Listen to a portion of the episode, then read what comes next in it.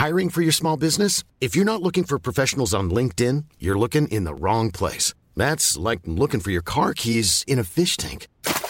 LinkedIn helps you hire professionals you can't find anywhere else, even those who aren't actively searching for a new job but might be open to the perfect role. In a given month, over 70% of LinkedIn users don't even visit other leading job sites. So start looking in the right place. With LinkedIn, you can hire professionals like a professional. Post your free job on linkedin.com slash people today.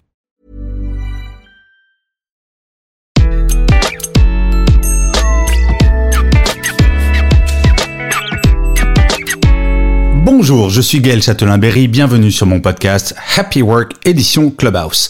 C'est un épisode un petit peu particulier puisqu'il s'agit du dernier épisode Clubhouse. Alors rassurez-vous, les débats vont continuer mais à partir de la semaine prochaine, ce sera sur LinkedIn Audio. Et oui, je fais partie des bêta-testeurs de LinkedIn Audio et j'en suis très fier.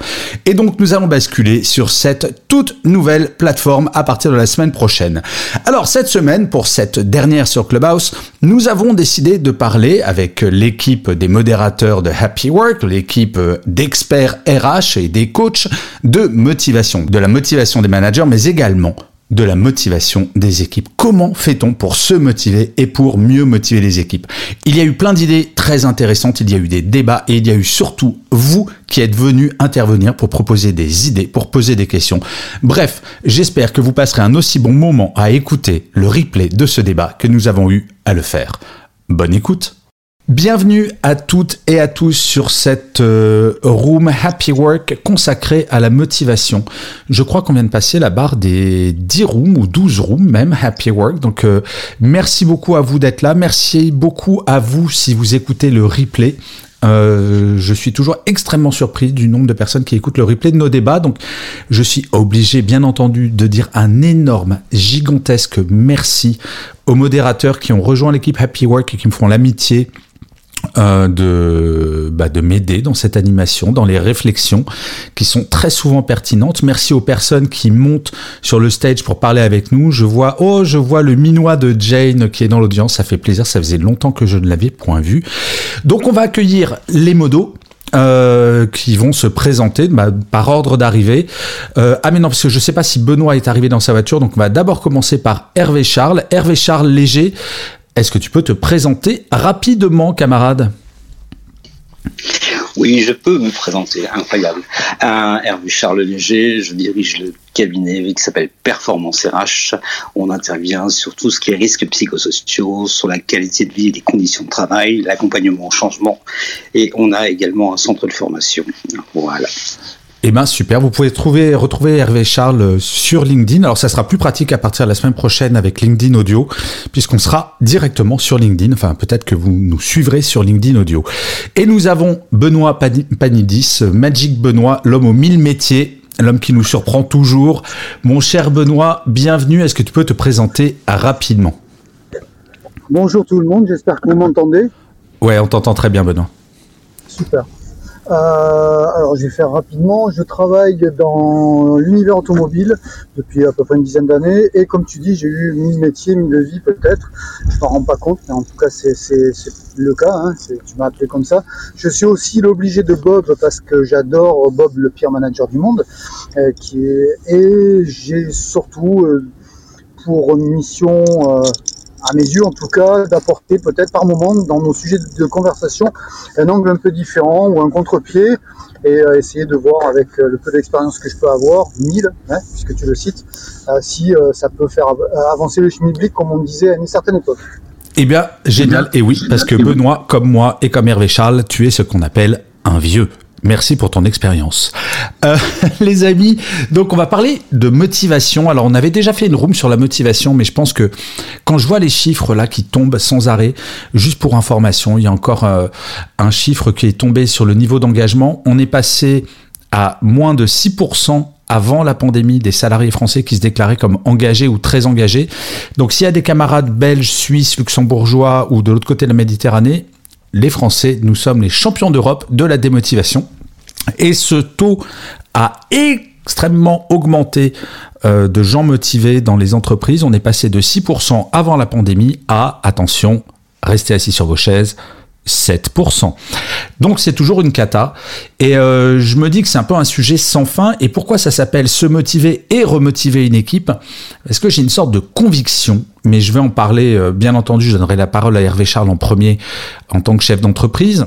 Euh, je pense que il est impossible totalement de remotiver une équipe si soi-même on n'est pas motivé. Et je parle parfois à des managers ou à des, euh, des patrons de des patrons de boîte qui me disent oh là ça va pas oh j'ai pas le moral oh là là je sais pas où on va et je fais mais est-ce que ce sont des messages que tu donnes à tes équipes? Et là on me dit bah oui il faut que je partage les informations c'est je, je suis dans la transparence et moi je pense que toute vérité n'est pas bonne à dire et je donne toujours ce parallèle un peu provocateur, je dois bien avouer. Imaginez, pour moi, enfin, un manager, c'est un peu comme un pilote d'avion. Imaginez, fermez les yeux. Vous êtes dans un avion, et là, attention, vous allez voir mon talent d'imitateur. Vous entendez cette voix. Mesdames et messieurs, merci de regagner votre siège et d'attacher vos ceintures. Nous allons traverser une zone de turbulence. Là, honnêtement, tout le monde se sent super détendu. Il y a un mec qui est aux commandes, on sait que ça va secouer un peu. Mais le gars, il a l'air de maîtriser. Alors que ça se trouve, le gars qui a l'air de maîtriser, il sait parfaitement qu'on va tous crever. Il nous dit pas toute la vérité. Ça se trouve, ce sont des turbulences de dingue. Maintenant, imaginez la même situation, et là, vous avez le micro qui s'ouvre et qui fait bon bah on va tous mourir les amis. C'est ça va pas ça va pas ça va pas du tout. Il y a des turbulences je sais pas ce que je vais faire. D'ailleurs bah cet avion je le connais pas bien. Bah, et d'ailleurs il y a un parachute je me casse. Bref je pense qu'à un moment toute vérité n'est pas bonne à dire pour motiver les gens mais les premiers à être motivés sont les dirigeants. Alors toi Hervé Charles qui un travaille sur les risques psychosociaux c'est trop dur à dire ça pour un pour un jeudi soir les risques psychosociaux qui est patron, dirigeant d'entreprise. C'est quoi ton regard sur ta motivation et ta capacité à motiver les gens? Alors la motivation, pour moi, elle passe dans la reconnaissance. C'est le premier vecteur pour moi euh, dans ma motivation et dans la motivation avec mes collaborateurs, reconnaître effectivement. Euh, sachant que si on se réfère à des travaux un peu plus psycho, il y a le modèle de Schultz, et effectivement, sachant que l'humain, quel qu'il soit, homme, femme, peu importe ses conditions, son niveau social, sa fonction, a trois besoins et trois peurs fondamentales qui sont identiques. C'est aimer, être aimé et être reconnu. Et la reconnaissance dans la motivation est hyper importante. Si tu fais un job, il y a des gens qui font des jobs de manière alimentaire, et bien à un moment, ils vont trouver quand même une reconnaissance. Et le rôle du manager, c'est de trouver, de féliciter. Ça ne veut pas dire euh, faire effectivement de la félicitation à outrance et n'importe comment, mais dire aux gens merci, bravo, félicitations. Et c'est pas à toi que je vais apprendre ça, bien évidemment. Euh, la reconnaissance, pour moi, c'est la motivation première. C'est la mienne et c'est celle que j'essaye d'insuffler tant avec mes collaborateurs qu'avec effectivement nos clients. Alors la reconnaissance, c'est vrai, Hervé Charles, c'est hyper important. C'est bien entendu le feedback et toutes ces euh, toutes ces choses, c'est absolument central. Alors je fais une toute petite, un tout petit refresh, les amis. Si vous êtes en train d'arriver, vous pouvez tout à fait monter sur le stage si vous avez des questions, des remarques, des expériences à partager sur la motivation ou des managers qui ont été particulièrement motivants ou démotivants d'ailleurs. Ou si vous êtes indépendant, que vous n'arrivez pas à vous motiver tous les matins, n'hésitez pas à monter. Donc je rebondis, Hervé Charles, sur ce que tu disais sur euh, euh, le feedback, la reconnaissance, ce genre de choses. Je suis bien d'accord avec toi, mais toi qui es dirigeant, euh, et je vais poser peut-être la question à, Benoît avant de revenir avec toi, Hervé Charles. Euh, Benoît, quand on manage, il faut faire du feedback, mais le manager, qui sait qu'il fait du feedback s'il est tout seul en haut de la pyramide? Comment il se motive le manager? Je pense qu'il peut y avoir deux sources. Première source, le premier feedback c'est tout simplement euh, bah, quand on est dans une entreprise, le premier feedback c'est les clients quelque part. Hein. Euh, si euh, tu as plus de clients, bah, c'est une réponse effectivement à la qualité du management et de la productivité que tu as que que tu as mis en place avec tes équipes. Euh, ou si tu vends plus, si c'est déjà les chiffres, les, chiffres, les clients. Et le deuxième feedback, ben, ton équipe peut aussi elle t'envoie de, de l'information, mais euh, tu en reçois, tu en renvoies, enfin des deux côtés. Euh, si euh, c'est juste que une information descendante et que tu n'écoutes pas ce qu'on te dit, je pense que la motivation, elle ne peut pas se créer. Il faut qu'il y ait un échange, évidemment, avec peut-être une structuration de qu'est-ce que tu attends de ton équipe qu'elle te renvoie et qu'est-ce que eux ils attendent au niveau des informations que tu as envie de leur donner, bien sûr, mais euh, mais je pense que c'est un échange constant, constant. Même quand tu es en haut, tu as besoin de, de, de, sourcing de ce qui se passe euh, bah, dans toutes tes équipes. Mais en plus, je pense qu'un manager, il doit pas avoir peur de solliciter le feedback. J'en ai encore parlé, je donnais une conférence euh, ce matin où j'expliquais à une tripotée de, managers qu'il faut pas qu'ils hésitent de demander à leur équipe de se réunir dans une salle sans le manager avec comme mission de remplir un tableau à deux colonnes, une colonne avec ce que le manager, ce qu'il trouve, ce qu'il fait bien, et une autre colonne sur qu'est-ce qu'il pourrait mieux faire, avec une règle. Tous les points doivent être validés par l'ensemble de l'équipe. Et ça génère un feedback qui est vraiment extrêmement intéressant, parce que quand on est manager, c'est un petit peu comme quand on est parent. Euh, on ne sait pas trop si on trouve qu'on est des bons parents ou un bon manager, bah, c'est pas mal de solliciter un feedback. Et toi, Hervé Charles, si je ne m'abuse, tu es tout seul à la tête de ton entreprise, donc tu n'as pas de manager. Comment tu fais euh, Parce que j'imagine que 2020, ça n'a pas forcément été l'année la plus funky et fun pour toi. Comment tu fais pour pas retransmettre ce stress en bas? Alors j'ai la chance d'avoir trois collaborateurs très proches sur qui je peux m'appuyer. Déjà, je sais cette chance. Euh, alors, 2020, bah, sur les risques psychosociaux, on a dû accompagner pas mal d'entreprises sur le changement, donc je dirais malheureusement, d'un point de vue économique, ça a été plutôt pas mal pour nous. En fait, tu es comme Bill Gates, tu as multiplié par deux ta fortune, c'est ça? Non, j'ai pas multiplié par deux parce que c'est pas mon leitmotiv. Euh, et ça fait partie des sources de motivation et du sujet d'ailleurs. C'est que je crois qu'on a chacun des sources de motivation différentes. Euh, je rejoins complètement euh, Benoît, mais c'est, euh, je crois que ça nous est propre les sources de motivation. Moi, j'avoue que c'est trouver du sens. J'ai, un sentiment d'utilité dans ce que je fais. Quand j'ai des gens que j'accompagne, etc., ou j'ai un sourire simplement en partant en me disant merci, ça vaut plein de choses. Euh, quand effectivement des gens retrouvent du sens, un repère à ce qu'ils font, ça peut être une source de motivation. Et pour moi, ça l'est. Et encore une fois, je ne gère pas bisounours compagnie. Hein. On a des clients, on a une rentabilité, on a des marges, on a des charges, etc., etc. Je crois que c'est complètement variable. Encore une fois, euh, c'est d'avoir une équipe.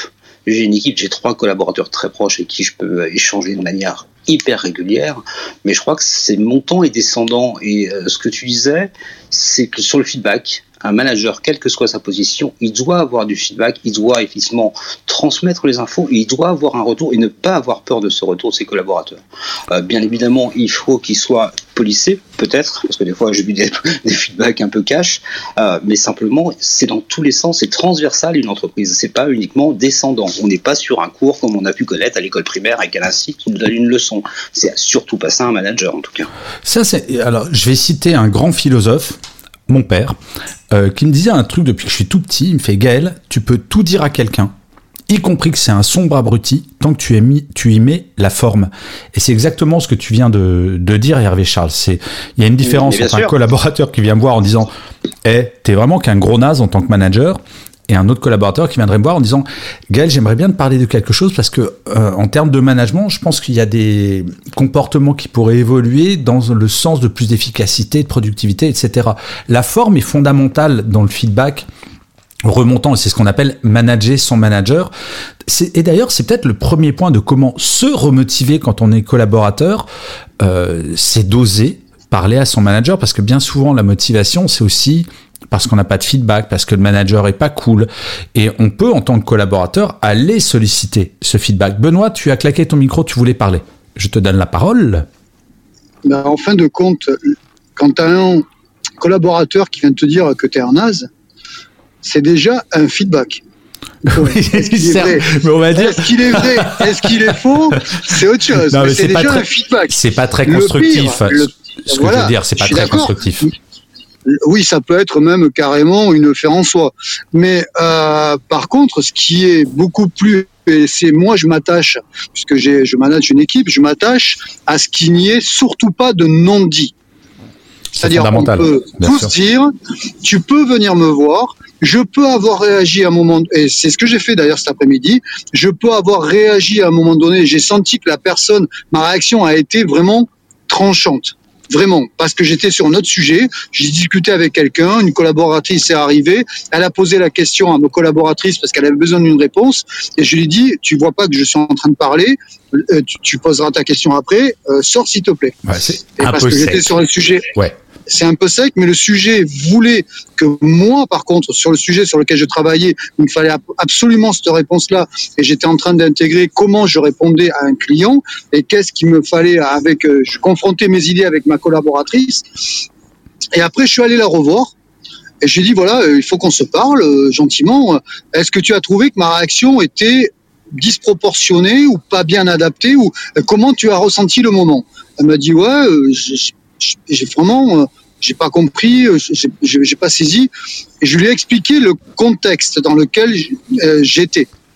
Je dis voilà, je, je me suis peut-être exprimé dans mon contexte, c'était peut-être la meilleure solution pour que je puisse prendre d'abord cette décision et répondre à ta problématique après, parce que je pouvais pas faire les deux en même temps. Par contre, effectivement, ma forme était peut-être un peu trop sèche, un peu trop abrupte. Je m'en excuse. Maintenant, on va mettre ben, une procédure ensemble. C'est quand tu viens, il faut que ça soit vraiment euh, motivé et urgent éventuellement euh, pour couper vraiment une discussion que je peux avoir et que tu vois que j'ai avec quelqu'un. Et deuxième chose, euh, éventuellement, on va mettre des codes pour que arriver à ce que moi, ben, je comprenne prenne ton urgence, que je me dise oui, d'abord elle et pas moi, et, qu'on ne soit pas euh, dans une certaine défiance. Quoi.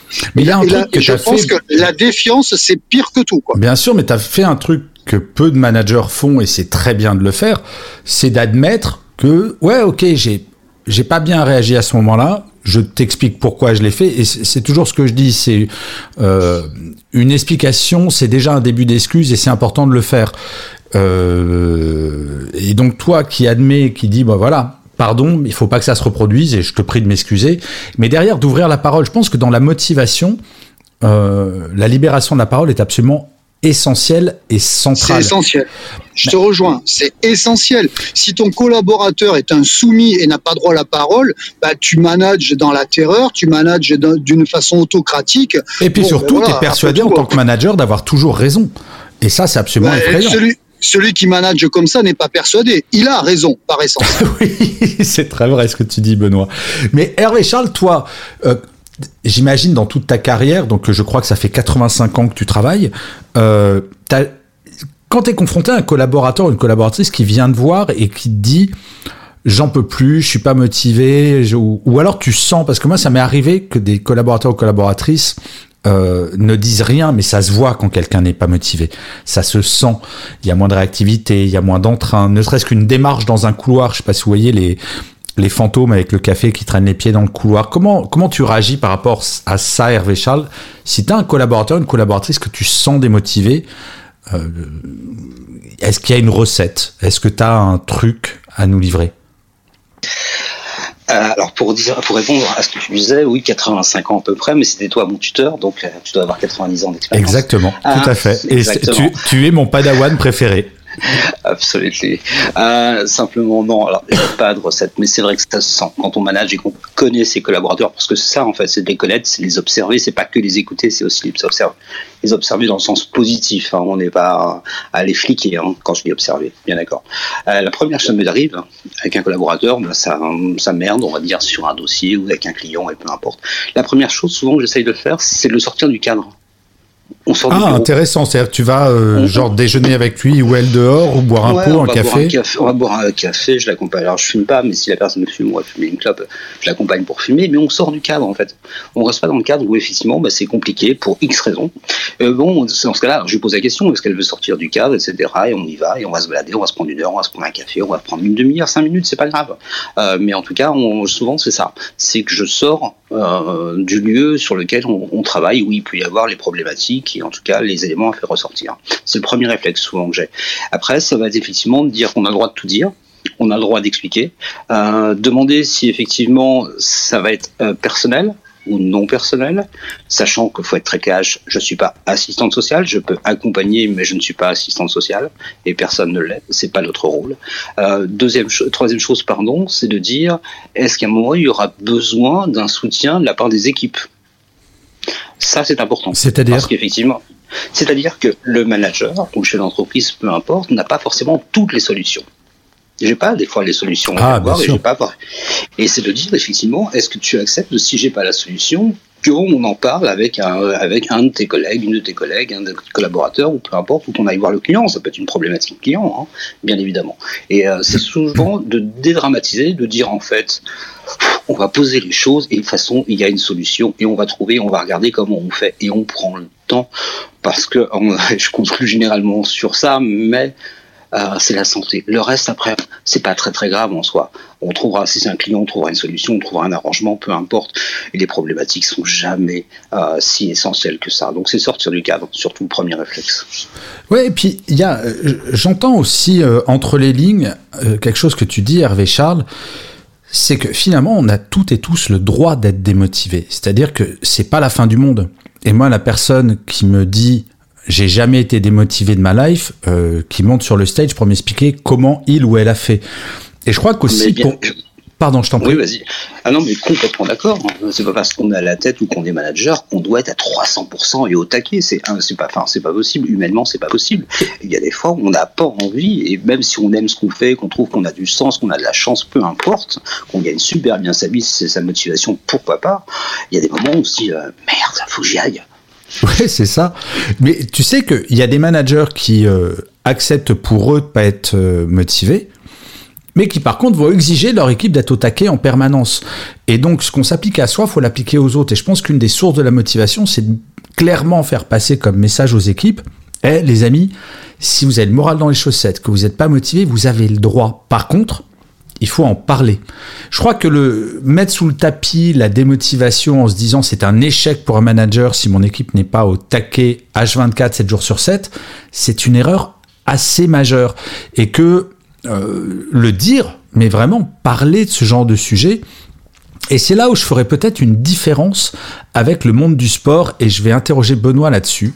Parce que j'ai entendu ce matin que notre équipe de France de rugby allait être euh, entraîné et motivé par les légionnaires.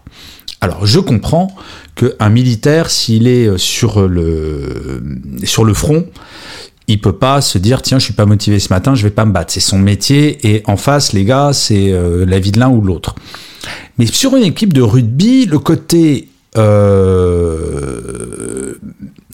j'ai pas le droit enfin si c'est aussi un combat dans l'absolu un, un, match. Mais je sais pas j'ai trouvé ça un peu étrange comme moyen de motiver. Benoît, toi, c'est quoi ton regard là-dessus Et je fais monter Leïla. Hop, je t'en prie cette source de coaching, de motivation n'est pas nouvelle. Hein. Euh, j'avais déjà vu ça, j'ai déjà vu même l'équipe de France de foot qui s'était entraînée euh, avec des chasseurs alpins, qui se sont entraînés avec euh, des gens du RAID ou du GIGN, c'est pas nouveau. tout dépend ce qu'on met derrière. Il y a le côté déjà nouveau univers qui peut être quelque chose de, pour les deux, hein, euh, parce que des, légionnaires sont pas forcément des rugbyman. Euh, D'ailleurs, certains viennent de pays étrangers, dans les pays dans lesquels ils sont originaires, il n'y a pas de rugby en fait. Mais par contre, il y a une similitude dans le dépassement de soi, c'est-à-dire aller au, fond de soi pour obtenir un objectif. Bien sûr que le légionnaire, son objectif, ça va peut-être être de marcher pendant 50 bornes avec des balles qui fusent dans tous les sens et de sauver sa peau. Mais euh, le rugbyman, bien sûr qu'on n'attend pas de lui qu'il ait cette peur pour gagner. Mais par contre, il y a au fond de soi l'esprit collectif que les légionnaires ont. Ils le disent tous dans la Légion, tout seul tu vas nulle part, à plusieurs tu peux aller au bout du monde. Et c'est ce qu'ils apprennent dans la Légion, c'est être tout simplement une unité à plusieurs. Ouais, j'entends, c'est vrai. Le, le, côté Et le rugby, c'est ça. Le rugby, c'est ça. C'est une équipe tout seul, tu peux être le meilleur joueur du monde. En face, tu as 15 mecs qui se serrent les coudes, tu vas jamais les battre. Par contre, on est 15 à se serrer les coudes, à y aller, à, marteler, à prendre des coups et à, avoir le mental qui fait qu'on aide les copains. Le rugby, c'est un sport qui permet ce genre de dépassement. Et je comprends complètement l'aspect légionnaire parce que ben, les rugbymen, ce n'est jamais qu'un loisir, quelque part même professionnel les légionnaires, eux, ils jouent vraiment leur vie. Quoi. Bien sûr. Donc il y a une autre, dimension qui peut impressionner les rugbyman. Mais ça rejoint ce que disait Hervé Charles sur euh, un moment, c'est le manager qui sait pas gérer la situation, il y a la solidarité de l'équipe qui va jouer. Et les amis, on accueille Leïla sur le stage, donc un petit cotillon. Donc bienvenue Leïla sur Clubhouse et bienvenue sur le stage. Euh, Bonjour. qui es-tu? Bonjour, euh, je m'appelle effectivement Leïla. Euh, moi, ça fait euh, dix ans que je travaille en marketing et actuellement, je suis en phase exploratoire pour me reconvertir. Que c'est joliment dit, j'adore. Voilà. donc ça fait plusieurs semaines que j'ai, je, me suis mise à écouter Happy Work, donc je suis très contente et merci de me laisser l'opportunité de m'exprimer. Mais merci à toi de l'écouter. Euh, bah, je voulais juste euh, bah, aller dans le prolongement de ce que Hervé Charles disait juste avant l'intervention de, Benoît. Euh, moi, j'ai managé des équipes pendant six ans et ce que j'ai remarqué quand on parle de motivation avec les équipes et effectivement quand on constate qu'il y a un petit décrochage, c'est que quand on demande aux équipes, enfin à, notre collaborateur pourquoi il est démotivé. Euh, il arrive souvent à, mettre des mots sur ce qui le démotive. Quand on lui pose la question de qu'est-ce qui le remotiverait, c'est plus difficile pour lui euh, d'identifier euh, bah, ce sur quoi il faut qu'on qu'il travaille ou qu'on travaille avec lui. Et pour moi, c'est hyper important que le manager ait ce rôle d'accompagnateur et justement de l'aider à comprendre ce qui, ce qui pour lui euh, fonctionnerait demain pour qu'il se sente mieux dans son travail Est-ce que le matin, quand il se lève, déjà, il n'a pas envie d'aller travailler Donc déjà, là, c'est un problème de fond. Euh, il faut se poser les bonnes questions. Est-ce que c'est sur certaines euh, tâches? Est-ce que c'est par rapport à certaines relations avec certains collaborateurs, y compris avec le manager? Et là, pour moi, c'est vraiment hyper important que le manager soit euh, dans l'écoute et dans l'acceptation du feedback, la reformulation, etc., pour comprendre aussi ce que le collaborateur a potentiellement à lui à lui communiquer pour améliorer sa relation avec lui. Euh, est-ce que c'est euh, la rémunération? Est-ce que c'est l'évolution? Enfin, pour moi, euh, le, rôle du manager aussi, c'est d'être dans un échange hyper constructif, super ouvert et, et, dans une écoute vraiment active pour permettre aussi à, la personne de son équipe d'identifier euh, les pistes de travail pour reconstruire sa motivation euh, petit à petit, lui donner les outils, lui donner aussi les moyens quand c'est quand c'est possible et lui montrer qu'il va être là pour l'accompagner euh, bah voilà dans dans ce, ce, ce, regain d'énergie en fait pour pour travailler au quotidien. Je suis complètement d'accord avec toi Leïla. En fait, une un des points de départ de la remotivation d'une équipe, c'est déjà d'écouter le pourquoi de la démotivation. Il y a trop de managers qui projettent leurs sources de motivation sur leurs équipes. Individuellement, je suis persuadé que si je te demande à toi, Leïla, à Hervé Charles ou à Benoît ou à n'importe qui dans l'audience, qu'est-ce qui vous motive pour aller travailler? Ben, On aura tous et toutes des réponses différentes. Il n'y a pas de bonne réponse. Alors, ensuite, on peut tirer des grandes des grandes théories et notamment s'inspirer de la pyramide de Maslow pour euh, euh, pour expliquer la motivation. Par exemple, euh, Hervé Charles dit ne pas être motivé par l'argent. Ok, mais je vais te poser une question, Hervé Charles. Si je t'annonce que je te supprime totalement ton salaire, ça va te mettre dans un danger qui va faire que tu ne pourras pas être motivé. Vrai ou pas? Alors déjà, il faudra me le demander parce que c'est quand même moi qui fais l'échec. Non, non, mais je t'interdis. Non, non, mais tu vois ce que je veux dire, c'est. Alors, Pardon, non, c'est juste pour dire la motivation est quelque chose de complexe et en fait c'est une question de priorité et que si l'argent n'est pas une motivation pour toi pour travailler, c'est ton rapport à l'argent, mais que malgré tout, selon la pyramide de Maslow, il faut un minimum pour pouvoir bah, manger, payer son loyer, etc., pour pas que ça devienne une inquiétude. Mais en fait, ces euh, motivations-là sont différentes selon les personnes. Complètement d'accord. Et sachant qu'il y a une étude qui doit avoir quelques mois, six mois, sept mois, et qui travaillait sur les motivations du collaborateur. Et l'argent, la rémunération devient qu'en troisième ou quatrième position. C'est-à-dire si effectivement ça a changé. Après, ça dépend des fonctions exercées. Je pense que chez les commerciaux, la rémunération doit être euh, premier ou deuxième. Euh, mais ça, ça, dépend vraiment. Euh, moi, je, veux juste rebondir par contre sur ce que disait Leïla par rapport à un collaborateur. J'ai ah, entendu et, j'aime bien, mais il y a une, je fais une distinction entre le pourquoi. J'ai pas j'ai pas l'habitude de dire pourquoi tu as été démotivé parce que ça veut dire pour quelles raisons etc. Moi j'ai plutôt une tendance à demander comment elle a été démotivée. C'est pour comprendre la manière, les moyens qui ont fait qu'elle s'est retrouvée démotivée à un moment dans le travail. Voilà, c'est un peu subtil pour mon, pour mon cerveau binaire. Est-ce que tu pourrais préciser un petit peu plus, Hervé Charles? Parce que si tu dis pourquoi, en règle générale, tu vas essayer de trouver des, euh, une raison, une intention qui fait que euh, tu as été démotivé. Et si tu demandes le comment, tu vas reprendre tout le processus qui D'accord, c'est une question de mécanique plutôt que. Absolument. C'est pas comme si, le pourquoi, c'est plus tiens, j'ai chopé le virus de la grippe. Le comment, c'est je suis sorti, j'avais les cheveux mouillés, j'avais pas d'écharpe, etc., etc. C'est ça? Exactement. Et ça te permet, oui, absolument. Et ça permet dans le rôle du manager ou du collaborateur de trouver les palliatifs. Euh, je, vais, je vais vous donner un exemple. Euh, il n'y a pas très longtemps, on a accompagné un, un contrôleur de gestion qui s'est retrouvé complètement démotivé. Et ça a été, mais pourquoi tu es démotivé Elle lui a été posée.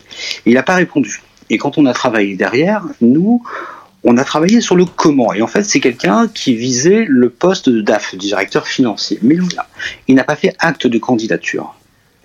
Et ce qui s'est passé, c'est que son manager a vu, entre guillemets, régresser dans sa motivation. Il s'est dit, mais il a trop de travail, je vais lui mettre quelqu'un à mi-temps qui va l'aider.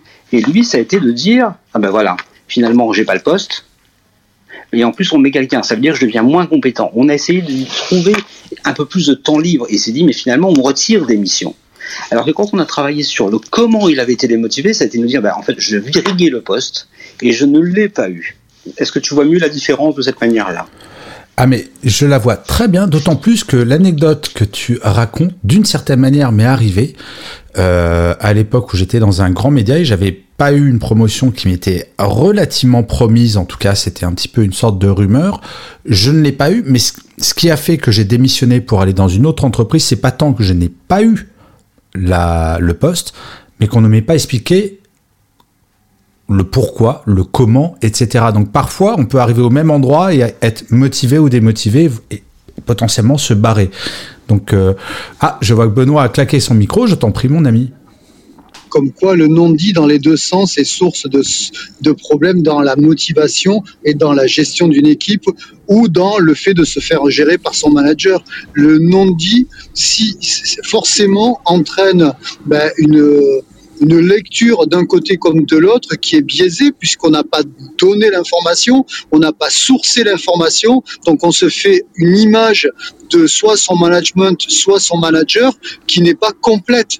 Or, il faut être assez cash tout en étant respectueux dans les rapports. Moi, euh, l'équipe que j'ai euh, repris là depuis peu de temps, la première chose que je leur ai dit, c'est je serai cash avec vous quand vous ferez vraiment quelque chose qui ne va pas dans ce que je vous demande, euh, autrement dit, si vous faites, euh, si vous sortez du cadre, je vous le dirai.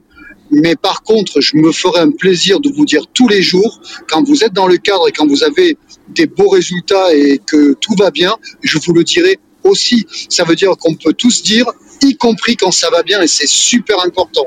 Et j'en arrive à avoir des post-it le soir sur mon écran où ils me mettent des résultats, ils me mettent euh, des, des mots gentils Bien sûr, ils sont beaucoup plus jeunes que moi, ils ont tous la vingtaine, mais euh, l'autre jour, j'ai un directeur qui est passé, qui a vu le post-it, qui m'a dit, généralement, là, c'est que franchement, c'est gagné, quoi. Le management, il est bon. J'ai dit, j'en sais rien s'il est bon. Toujours est-il qu'ils l'ont fait d'eux-mêmes. Je n'ai pas demandé à faire ça. Et c'est d'eux-mêmes, ils se sont impliqués par ce qu'on fait. Et l'implication et la motivation, c'est super important. C'est clair, et puis c'est aussi savoir donner du sens à chaque chose. Et euh, je vais rejoindre un petit peu ce que disait euh, Hervé Charles sur, euh, sur l'argent. Pour revenir sur, sur la notion, est-ce qu'on peut motiver juste avec des salaires? Je vais vous donner deux exemples. Le premier exemple, c'est le manager qui pense que augmenter, ça motive, et donc il augmente de 10% tous ses salariés. Tous. Dans son équipe. Bah, figurez-vous que ça peut avoir un impact délétère, notamment sur ceux qui sont les meilleurs, en disant mais moi je bosse comme un chien, je dépasse tous mes objectifs et je suis augmenté de la même façon que l'autre quiche qui fout rien. C'est-à-dire qu'à partir d'un geste que l'on pense motivant, on peut potentiellement totalement démotiver une équipe. Et le deuxième exemple, qui va un peu à l'inverse de ce que je dis, et faites attention, vous allez être dépressif tout de suite. Oui, c'est l'instant dépression avant de donner la parole à Julia, et j'espère que Julia, tu vas nous remonter le moral. En fait, il y a plein d'études qui ont montré que à partir d'un certain salaire, si on est encore augmenté, en fait, ça va rien changer ni à notre bien-être, ni à notre bonheur, ni à notre motivation. Euh, alors, j'ai plus les chiffres en tête, mais il y a une start-up. Si jamais vous voulez le nom, je le retrouverai, mais je l'ai plus qui vient euh, à ma tête. Mais une start-up qui est déjà plus d'une centaine de personnes, qui s'est dit bon, nous on en a marre des augmentations, on en a marre de gérer les salaires et compagnie. Donc, on va s'attaquer au sujet en mettant tout le monde au même salaire. Mais attention les amis, il y a 4 ans, ils ont mis tout le monde directeur comme euh, tout en bas à 6 000 euros. Et là, cette année, ils ont décidé de mettre tout le monde à 10 000 euros. Tout le monde, y compris un jeune diplômé. Et bien, figurez-vous que leurs études, ce qu'ils ont fait comme études, c'est que de toute façon, au-dessus de 10 000 euros, tu motives pas plus quelqu'un, que ça soit 10 000, 11 000 ou 12 000, pour que ça change rien. Donc eux, ils ont supprimé le problème. Et euh, je vais donner tout de suite la parole à Julia, mais j'aimerais bien, Julia, si tu nous permets que Hervé Charles fasse juste un petit retour sur cette idée, tout le monde au même salaire, mais sur un salaire élevé. Est-ce que c'est une idée qui te semble débile, Hervé Charles, ou pourquoi pas, après tout? Pourquoi pas Pourquoi pas Après, euh, l'équité me parle. L'équité me parle. Pourquoi pas Mais encore une fois, il y a des gens pour qui 10 000 euros, ça sera fantastique. Pour d'autres, ils se diront, mais à quoi ça va me servir? Et pour d'autres, ça va être, c'est pas assez, je veux plus, il me faut des bonus, il faut, etc. Encore une fois, on aura tous une motivation qui va être différente. Ouais, Par exemple, j'aime bien, j'aime bien ce symbole, effectivement, équité. Ce qui est parfait, c'est c'est hommes et femmes confondus, et ça, c'est top. Euh, mais euh, encore une fois, et tu l'as dit tout à l'heure, et euh, sans trop me dévoiler, c'était pas mon leitmotiv. Euh, on gagne tous notre vie, on gagne bien notre vie, je, on va pas se plaindre, mais euh, c'est vraiment trouver du plaisir dans ce qu'on fait. Et, enfin, j'ai vraiment l'impression d'avoir créé quelque part un, côté paternaliste, un côté familial, c'est peut-être ça. Mais pourquoi pas Je trouve ça bien, la rigueur, si les hommes et les femmes sont tous à 10 000 euros et qu'ils ils prennent du plaisir et qu'il y a un turnover qui est très faible, ben, fantastique en tout cas. Euh, et bravo aux patrons qui ont mis ça en place. Bravo à eux. Et si ça les motive, ben, ils ont gagné. Génial. Bah, super. Alors, Julia, euh, bienvenue sur, euh, sur le stage. Tu as la parole, mon ami. Merci, c'est vraiment cool. Ça fait longtemps que je t'avais pas entendu, Gaël, Benoît, tout ça, je vous retrouve, c'est vraiment cool. Eh ben, on est content que tu sois là. Merci. Je suis, je suis suivi sur mes talons par David EPF, donc attention. Mais euh, je vais quand même essayer de dire un truc intelligent d'abord. Excusez-moi si je tousse au milieu de mon truc, je suis en plein Covid, donc je vous le dis, je suis en train de décéder dans mon lit tranquillement, mais euh, je, vais, je vais réussir à parler un petit peu quand même. Euh, je voulais juste dire un truc parce que je vous écoute depuis un petit moment. Alors, juste un tout petit truc avant de dire mon propos. Hervé Charles, tu as parlé d'équité, mais justement, ce n'est pas l'équité de donner 10 000 euros à tout le monde, c'est l'égalité, et c'est justement pas le propos de l'équité, parce que l'équité, tu réponds aux besoins de chacun de manière adaptée. Donc en fait, celle-là, si je reprends l'exemple du salaire, ça voudrait dire l'équité, celui qui te dit qu'il a besoin de 2000 et il a 2000, et celui qui dit qu'il a besoin de 20 000, il a 20 000. Quoi. C'est, surtout pas 10 000 à tout le monde, en fait, l'équité. C'est l'égalité. Ça, c'est vraiment tous pareil, quoi qu'il arrive, sans, sans réfléchir, c'est le même chiffre. Voilà, juste euh, ce que Hervé Charles a dit, ça m'a fait penser à ça. Et sinon, je vous entends parler depuis tout à l'heure. Moi, je trouve ça hyper intéressant, le côté euh, comment remotiver une équipe et tout ça. Moi, je suis d'accord avec un petit peu ce que, ce que j'ai entendu de toi, Gaël, et puis Benoît, c'est-à-dire tout ce qui va être dans euh, l'action, c'est dans le faire, dans le, c'est-à-dire euh, remercier, responsabiliser, surtout ne pas fliquer, ne pas infantiliser, euh, voilà, se mettre dans quelque chose de pas pyramidal, mais au contraire la hiérarchie à plat, euh, ce genre de truc. Moi, je trouve que c'est ultra, ultra important. Euh, euh, dire quand ça va bien, prendre soin des gens aussi, c'est-à-dire quand ça va pas, ben, on, s'arrête deux minutes en fait, puis on écoute vraiment la personne, puis voilà, on, essaie vraiment de pas être juste dans un train qui, qui va à toute allure. Tout ça, ça me parle vraiment, vraiment beaucoup, mais il y a quelque chose, moi, qui me parle encore plus. J'ai pas entendu le mot depuis tout à l'heure, c'est pour ça que je suis montée sur scène. Est-ce que vous, ça vous parle quand même? J'entends le mot de management depuis tout à l'heure, mais j'entends pas du tout le mot de leadership. Et moi, si tu veux, c'est quand même le premier mot quand j'ai lu le, titre de votre room qui m'est venu. Quoi. Alors peut-être vous en avez parlé et j'étais pas là, c'est possible. Mais euh, qui pour moi hein, euh, motive et remotive une équipe, c'est quand même un leader quoi. Et un leader, il est justement pas dans le. Alors c'est pas vrai si je dis pas dans le faire. Il n'est pas que dans le faire parce que le leader, il a quand même une vision pour son équipe qui est ultra importante et là on est quand même dans le faire. Mais au-delà de ça, et ce qui est vraiment beaucoup plus important et ce qui motive tout le monde et tout ça, selon moi, c'est l'être de cette personne puisque le leader, c'est vraiment quelqu'un euh, qui va, qui incarne quelque chose et de part euh, c'est sa posture, de par son, sa manière d'être, de par sa communication avec les gens, de par plein plein de trucs euh, que qu'on a en conscience ou pas d'ailleurs, hein, il y a des trucs qui sont inconscients. Et eh ben en fait, on va s'inspirer de lui, on va le modéliser, on va le suivre, on va on va se défoncer pour la boîte, enfin etc etc. Donc moi c'est euh, il y, a plein de petits outils comme ça qui sont hyper intéressants dans le dans le faire qu'on peut mettre en place et c'est génial. Mais alors au-delà de ça, pour moi, le, le top du top, c'est quand même la personne qui incarne une, des valeurs et en fait, ces valeurs, elles, te, elles, dépassent tout, quoi, en fait. Elles dépassent tous les outils euh, possibles et imaginables. ça vous parle un peu ce que je dis ou pas? Ça parle, mais on va se lancer dans un débat à couteau tiré entre les modos, toi, Julia, Leïla. Ah merde. Non, non, mais ça va être hyper intéressant. Ce mot de leader, manager leader, alors je vais essayer de trouver un mot poli. Je le conchis, voilà. Et je vais expliquer pourquoi. Euh, deux raisons. La première fois, euh, je voulais comprendre ce que c'était le leadership et le manager leader. Et je suis allé voir une conférence, donc un de mes collègues conférenciers, qui expliquait à 400-500 managers qui étaient là ce que c'est le leadership et d'être un leader. Et lui, donc euh, j'étais au fond de la salle, et euh, il expliquait, bah, pour être un leader, c'est simple, vous devez trouver deux inspirations. Et il parlait comme ça, deux inspirations. D'un côté Gandhi, de l'autre côté Barack Obama. Et là, j'ai vu les managers, mais petit à petit, avoir des sacs de ciment sur les épaules. En se disant, mais sans déconner, moi je suis chef comptable, qu'est-ce que tu veux que je ressemble à Barack Obama ou à Gandhi? Euh, Et la deuxième euh, petite anecdote à propos du leadership, pour moi, un des plus grands leaders de l'histoire euh, de, de l'industrie, c'est un mec qui s'appelle Steve Jobs. Ce type incarnait, comme tu disais Julia, des valeurs, il portait une marque, il portait de la créativité, il portait... Je pense que n'importe qui l'aurait suivi en enfer. Sauf qu'en tant que manager, ce mec était une horreur absolue. Il suffit de lire sa bio ou de voir son biopic pour voir à quel point ce type était immonde. C'est-à-dire qu'un leader n'est pas forcément un manager et un manager n'a pas forcément, selon moi, à être un leader. Et ça, c'est un peu une des thématiques. Euh, je vais faire une toute petite page de pub. Je viens de sortir, enfin la semaine dernière, un, un nouveau bouquin qui s'appelle Le Manager Bienveillant 2.0, où je pense que le manager, en fait, doit être capable d'être protéiforme. Non, polyforme, protéiforme, je sais plus. Je, je n'ai plus de vocabulaire. En fait, il doit être euh, le matin manager coach, euh, l'après-midi manager bienveillant et le soir peut-être leader pour accompagner. Je pense que la difficulté du management, c'est justement de s'adapter. Et j'ai un peu de mal, et je vais laisser la parole parce que je suis horriblement bavard euh, à Hervé Charles et à Benoît, ou inversement, c'est le premier qui dégaine qui, euh, qui parle. J'ai un peu de mal avec ce côté un peu... Euh, ça sera donc Benoît. Est-ce que je peux te répondre d'abord, Gaël? Ah, mais bien sûr, bien sûr, Julien, avec grand plaisir.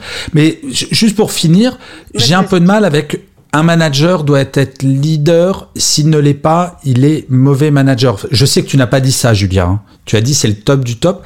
Bah, j'en suis pas convaincu. Exemple de Steve Jobs. Tu fais bien. En fait, c'est hyper intéressant ce que tu viens de faire. J'ai raté une étape peut-être. C'est peut-être oui qu'on se mette d'accord sur qu'est-ce qu'un leader en fait. Parce que dans ton premier exemple, pour moi, c'est moi un leader, c'est pas un gourou, hein, loin de là. Et puis c'est certainement pas effectivement mettre une chape de plomb sur des gens en leur disant euh, faut copier-coller Gandhi parce qu'il est merveilleux. Oui, ben d'accord, oui, mais on veut tous copier-coller. Ou Barack Obama.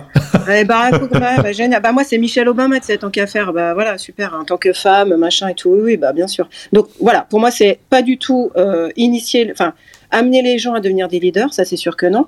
Et puis dans le deuxième, euh, c'est vraiment, euh, enfin pour moi non, moi on parle. Euh, il faudrait peut-être que voilà, je, je vais pas parler trois heures, mais en tout cas voilà, moi ça, c'est pas, euh, c'est pas ce que j'ai appris du leadership, c'est pas l'image que j'en ai, c'est pas, mais j'entends que c'est la tienne et franchement je le respecte complètement. J'imagine que c'est le cas de plein d'autres mondes que toi, hein, euh, certainement peut-être. Non mais je pense Julia qu'en fait la différence entre le leadership et être leader, c'est d'être écouté par son équipe quand on parle, tout simplement. Enfin, je pense, je sais pas. Euh, ah on va donner la parole à, Benoît et à Hervé Charles pour voir ce qu'ils en pensent. Benoît. Ah non, c'est Hervé Charles qui a tiré le premier sur ce coup-là. Benoît, non, c'est moi, c'est Pan. Ah oui, c'est vrai. Il t'as dit Pan avant. Non, Hervé Charles, il a dit Pan avant, Benoît. Vas-y, mon Benoît. Alors, euh, qu'est-ce qu'un leader Qu'est-ce qu'un manager? Belle question. Est-ce qu'un leader est un manager? Là, je sens arriver la démonstration en trois heures. Non, non, il n'y a pas de non, non, il a, pas de démonstration. C'était très, c'est très intéressant comme axe. En fin de compte, alors je n'ai pas la bonne définition certainement, et c'est pas grave. Mais à mes yeux, euh, merci de, d'avoir positionné euh, cet axe de réflexion dans le débat, euh, Julia. pour moi, un manager leader ou un leader manager, c'est quelqu'un qui effectivement sait motiver son équipe, mais peut-être en plus le côté de j'ai envie de le suivre, mais vraiment quoi. Et je m'épanouis dans le fait de le suivre.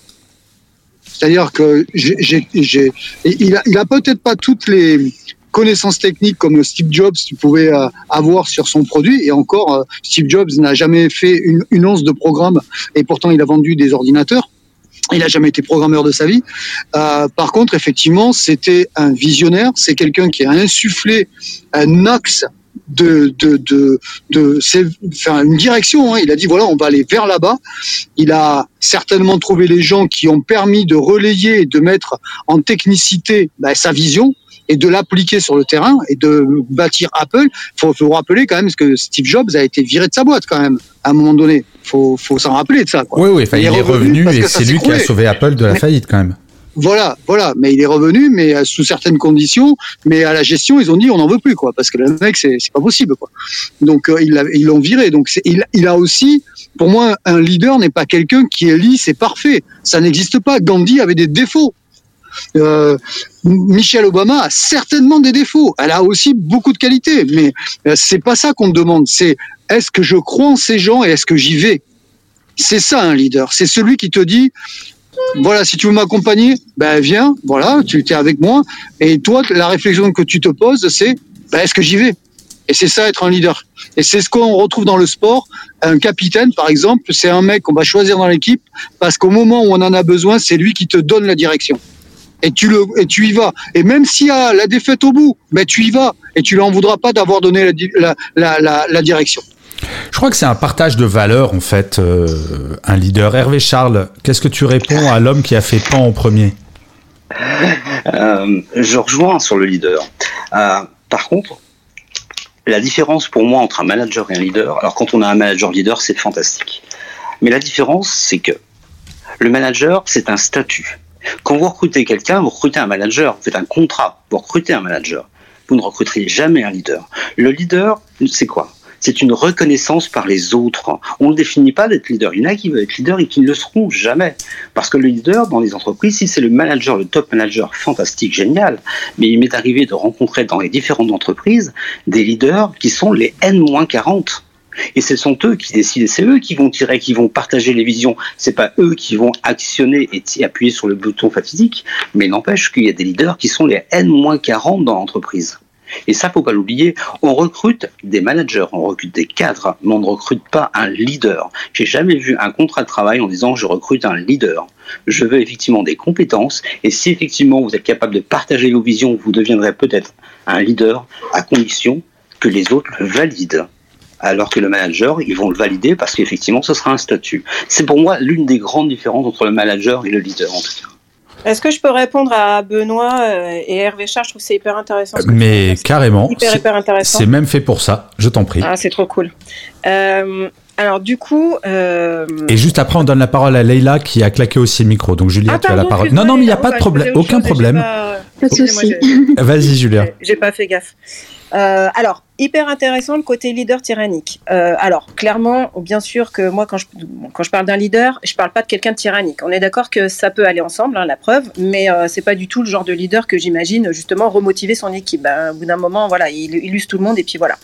Par contre, d'autant plus que chez le leader, euh, non seulement il n'est pas parfait, mais c'est ça qui est fort dans le leader, c'est qu'il sait qu'il n'est pas parfait. Et c'est là où il va aussi entraîner son équipe parce qu'en fait, il va s'entourer de gens qui vont euh, compenser, qui vont être, qui vont le compléter, qui vont. Et en fait, c'est là aussi où l'équipe elle est valorisée. C'est parce que le mec, il sait qu'il n'est pas parfait, quoi. Il n'est pas euh, tout puissant, il n'est pas. Puis alors du coup, bah, il n'est pas tyrannique et tout ça. Donc pour moi, ça rejoint l'image de leader que j'ai, mais bon, qui, qui est la mienne.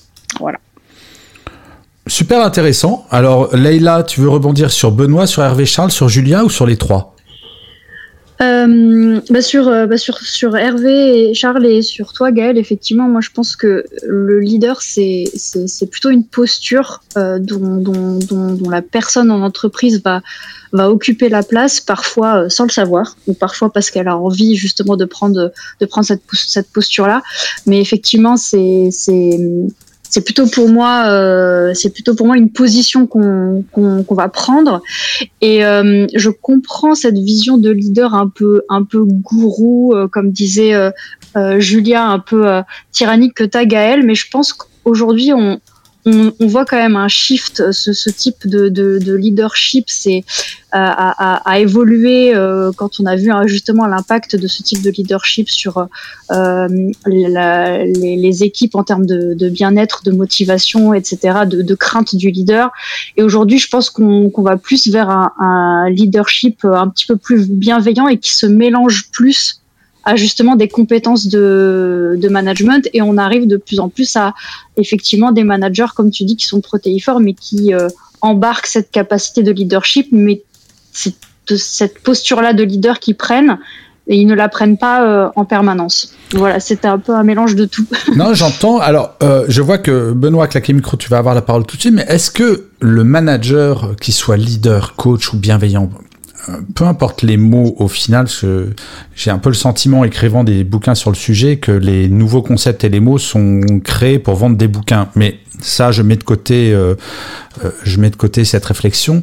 Est-ce que fondamentalement, ce qu'une équipe demande à son manager, est-ce qui va motiver une équipe Est-ce que c'est pas tout simplement un manager qui assume, qui assume ses décisions, qui assume pour le compte de l'équipe les erreurs de l'équipe et qui assume en général. Je me rappellerai toujours un de mes patrons chez TF1 quand j'étais devenu manager m'avait dit Gaël, tu seras un bon manager si tu sais mettre en avant ton équipe quand elle réussit et t'effacer, et par contre te mettre en avant devant ton équipe quand elle a fait des grosses conneries et effacer ton équipe pour la protéger. Est-ce que c'est pas ça être un leader? C'est pas un moment et au même titre que le capitaine d'un bateau quand il coule, bah c'est le dernier à partir. Benoît, tu voulais, euh, tu voulais réagir, mais j'aimerais bien aussi ta réaction sur ce que je viens de dire. Alors, sur ce que tu viens de dire, c'est complètement, effectivement, la vision pour moi de ce qu'est un leader. C'est-à-dire qu'un leader, c'est, et Hervé Charles a parfaitement raison, on ne recrute pas un leader. D'ailleurs, même les bons managers, quand ils arrivent dans des, dans des nouvelles structures, euh, ils se doivent de sourcer où sont les leaders. Et tu peux avoir des leaders qui sont bien évidemment des leaders par exemple, de, de, secteurs qui ne te touchent pas, qui peuvent être même à N ou moins, je sais pas combien. C'est pas le problème. Par contre, c'est des personnalités. On pourrait appeler un leader, c'est un influenceur en fait quelque part. C'est celui qui va donner une influence à l'équipe. Après, tu peux être un influenceur et pas du tout un bon manager, c'est-à-dire avoir une influence mais pas du tout être structuré pour condenser euh, l'information et la direction que tu veux donner. Et c'est exactement euh, comme tu le disais dans le domaine du sport, le capitaine. Alors malgré tout, c'est vrai, c'est faux. Parce qu'au rugby, généralement, l'arbitre appelle le capitaine, il le réprimande, mais celui qui a fait la bêtise, ben, c'est pas forcément le capitaine qui sort. C'est pas lui qu'on sort. On sort celui qui a fait la bêtise. Mais par contre, c'est le capitaine qui doit assumer complètement la gestion de l'équipe vis-à-vis bah, de, éventuellement de l'entraîneur, vis-à-vis des autres sur le terrain. C'est lui qui assume le rôle de dire ben voilà, euh, bah, le coach, désolé, effectivement, j'aurais dû le calmer à un moment donné. tu remarqueras, mon cher Benoît. Il s'est fait sortir. Tu remarqueras, mon cher Benoît, qu'en sport, bien soit, notamment en football, quand une équipe ne marche pas, c'est pas l'équipe qu'on vire, c'est l'entraîneur. Ce qui arrive assez peu souvent dans les entreprises. Mais l'entraîneur et le manager. Mais par exemple, des, euh, euh, sur l'équipe de France d'une certaine époque, le leader de l'équipe n'était pas celui qu'on croyait dans le vestiaire le capitaine était un certain Didier Deschamps. Le leader de l'équipe mentale pour toute l'équipe, c'était un certain Zizou. Et quand Zizou était là, il savait que voilà, il y avait quelque chose qui pouvait se passer à tout moment. Je suis d'accord, Benoît, mais Par quand contre, tu regardes... celui qui manageait l'équipe, et, et, après, tu avais l'entraîneur derrière qui donnait l'axe. Mais euh, Ouais, bon, ça, on pourrait se lancer sur un débat sur l'équipe de France 98, mais c'est pas, c'est pas le, c'est pas le moment. Mais j'aimerais poser une question à Hervé Charles. Pitié, pitié. Ouais, ouais. euh, j'aimerais poser une question à Hervé Charles et on va pas tarder à finir cette, à clore cette room. Euh, il y a une phrase que j'ai toujours aimée, que m'avait dit un de mes patrons à un moment, euh, sur les questions de motivation, etc. Il me dit, Gaël, il n'y a aucun mauvais collaborateur ou mauvaise collaboratrice, il n'y a que des mauvais recruteurs. Et je trouve cette phrase extrêmement juste si vous êtes manager, vous posez la question de la motivation de l'équipe et vous dites ah là là celui-là ou celle-là elle est jamais motivée etc. Bah il y a une grosse part de responsabilité du manager dans la motivation des équipes, voire c'est euh, la première des responsabilités. Hervé Charles, si on met toute la pression sur les épaules du manager pour la motivation, est-ce que tu trouves ça too much ou finalement bah, ça fait partie du métier? Le réflexe, ça serait de dire, effectivement, ça fait partie du métier. Premier point. Euh, mais pour faire diminuer cette pression, il faut simplement écouter ses collaborateurs, mais écouter au sens large du terme, les observer, les écouter, parler avec eux, regarder effectivement. Enfin, il faut les accompagner, il faut les épauler, et c'est dans ce sens-là où la pression va tomber parce que ça nous permet, quand on est manager, d'écouter, quand on écoute, pardon, et qu'on écoute régulièrement ses collaborateurs, d'être là quand il faut recadrer, d'être là effectivement quand il faut féliciter, parce que ça fait partie du job également. Enfin, pour moi, c'est écouter. Et quand on écoute, ben, il y a beaucoup moins de pression. Euh, enfin, en tout cas, c'est un sentiment purement personnel, mais j'ai la sensation qu'écouter ses collaborateurs au sens très large, ça les motive, parce que les écouter, ça veut dire que vous leur faites confiance. Et ça veut dire qu'aussi, ils doivent vous faire confiance. Et la confiance, pour moi, est l'un des boosters de la motivation au travail. Bah, je suis complètement d'accord. C'est, euh, je crois qu'une relation équilibrée avec de l'écoute, de la disponibilité, de la confiance, ça permet de gérer absolument, absolument tous les problèmes, mais c'est exactement comme dans la vie euh, privée, comme dans un couple, ça part en sucette à partir du moment où on se parle plus, en fait, bien souvent. Mais c'est ça, c'est un couple. De toute façon, c'est, on est un couple avec ses équipes.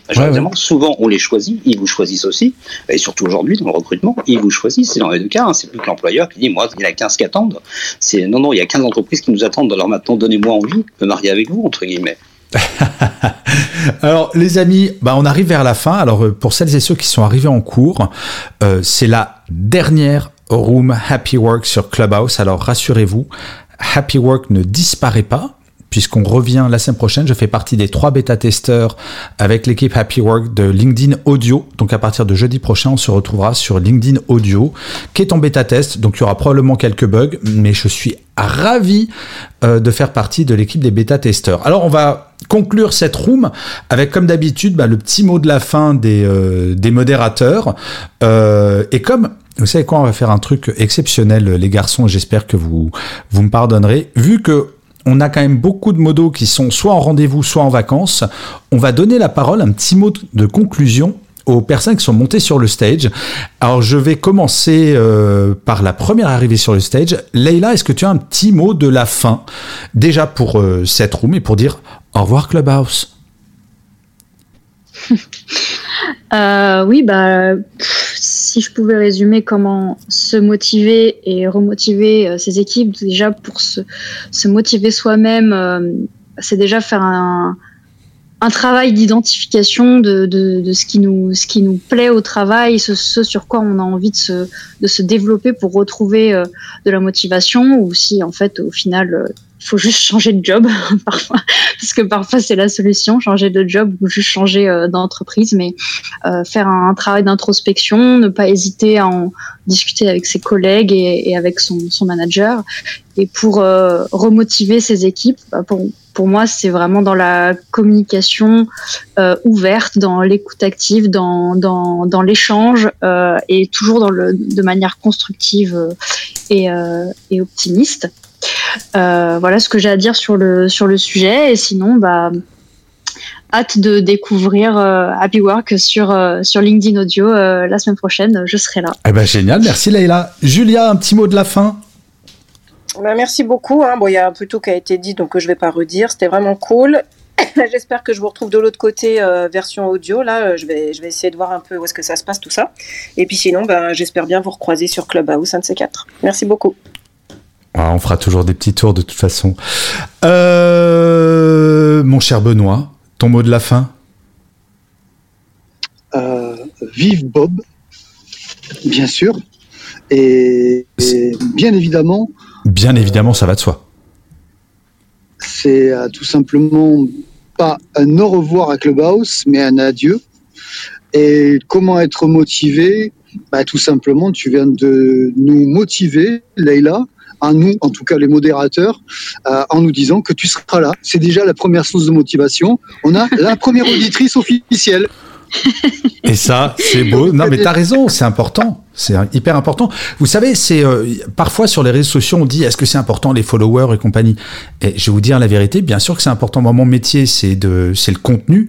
Et quand je vois que les replays des euh, des happy work dans les débats euh, font plusieurs milliers de personnes, bah, bien sûr que c'est super motivant. Donc savoir qu'on a déjà une auditrice pour la semaine prochaine sur LinkedIn Audio, t'as raison Benoît, c'est hyper motivant. Mon cher Hervé, Charles, est-ce que tu as quelque chose pour conclure? Je vais essayer de conclure en faisant un parallèle avec ce qui a été dit, notamment sur la notion de leader. Pour être un leader avec les autres, il faut être un leader avec soi, déjà. C'est la première base. Et pour motiver les autres, il faut déjà se motiver soi. Mais surtout, ne pas attendre de la part des autres que la motivation euh, vous soit transmise. Il faut déjà se la transmettre soi-même. C'est pas toujours simple, je le reconnais, mais ne pas attendre la motivation de la part des autres, se motiver déjà soi, même si c'est pas simple. Mais mon cher Hervé Charles, je suis tellement d'accord. Il faut commencer par se motiver soi, parce que c'est motiver une équipe quand nous-mêmes on n'est pas motivé, c'est juste mission impossible. Eh bien, écoutez, les amis, euh, j'ai envie de vous dire mille merci d'avoir été là. Euh, on revient jeudi prochain à 18h. Donc, comme je vous le disais, nous abandonnons euh, Clubhouse pour passer sur LinkedIn Audio, qui est en bêta test. Donc, ça sera probablement moins fluide que sur Clubhouse au début. Mais comme euh, j'ai une communauté de bientôt 200 000 personnes sur LinkedIn et que c'est vraiment mon média de prédilection, n'hésitez pas bah, à me suivre euh, sur LinkedIn, à suivre Hervé Charles sur LinkedIn, à suivre Benoît sur LinkedIn. Il y a plein de contenus hyper intéressant et surtout euh, bah, on pourra interagir je pense beaucoup beaucoup beaucoup plus donc les amis, j'allais vous dire bon week-end, mais pas du tout, puisque nous ne sommes que jeudi. Il me reste à vous dire bah, exactement la même chose que quand je conclus tous les podcasts Happy Work. Avant toute chose, les amis, prenez soin de vous et merci mille fois de nous suivre. Ciao et bonne soirée à vous toutes et à vous tous. Merci, à bientôt. Au revoir. Vive Happy Work. Bye. Oh, c'est beau. J'attendais le Vive Bob et il dit Vive Happy Work. Merci, mon camarade Benoît. Et bonne soirée à toutes et à tous. Salut.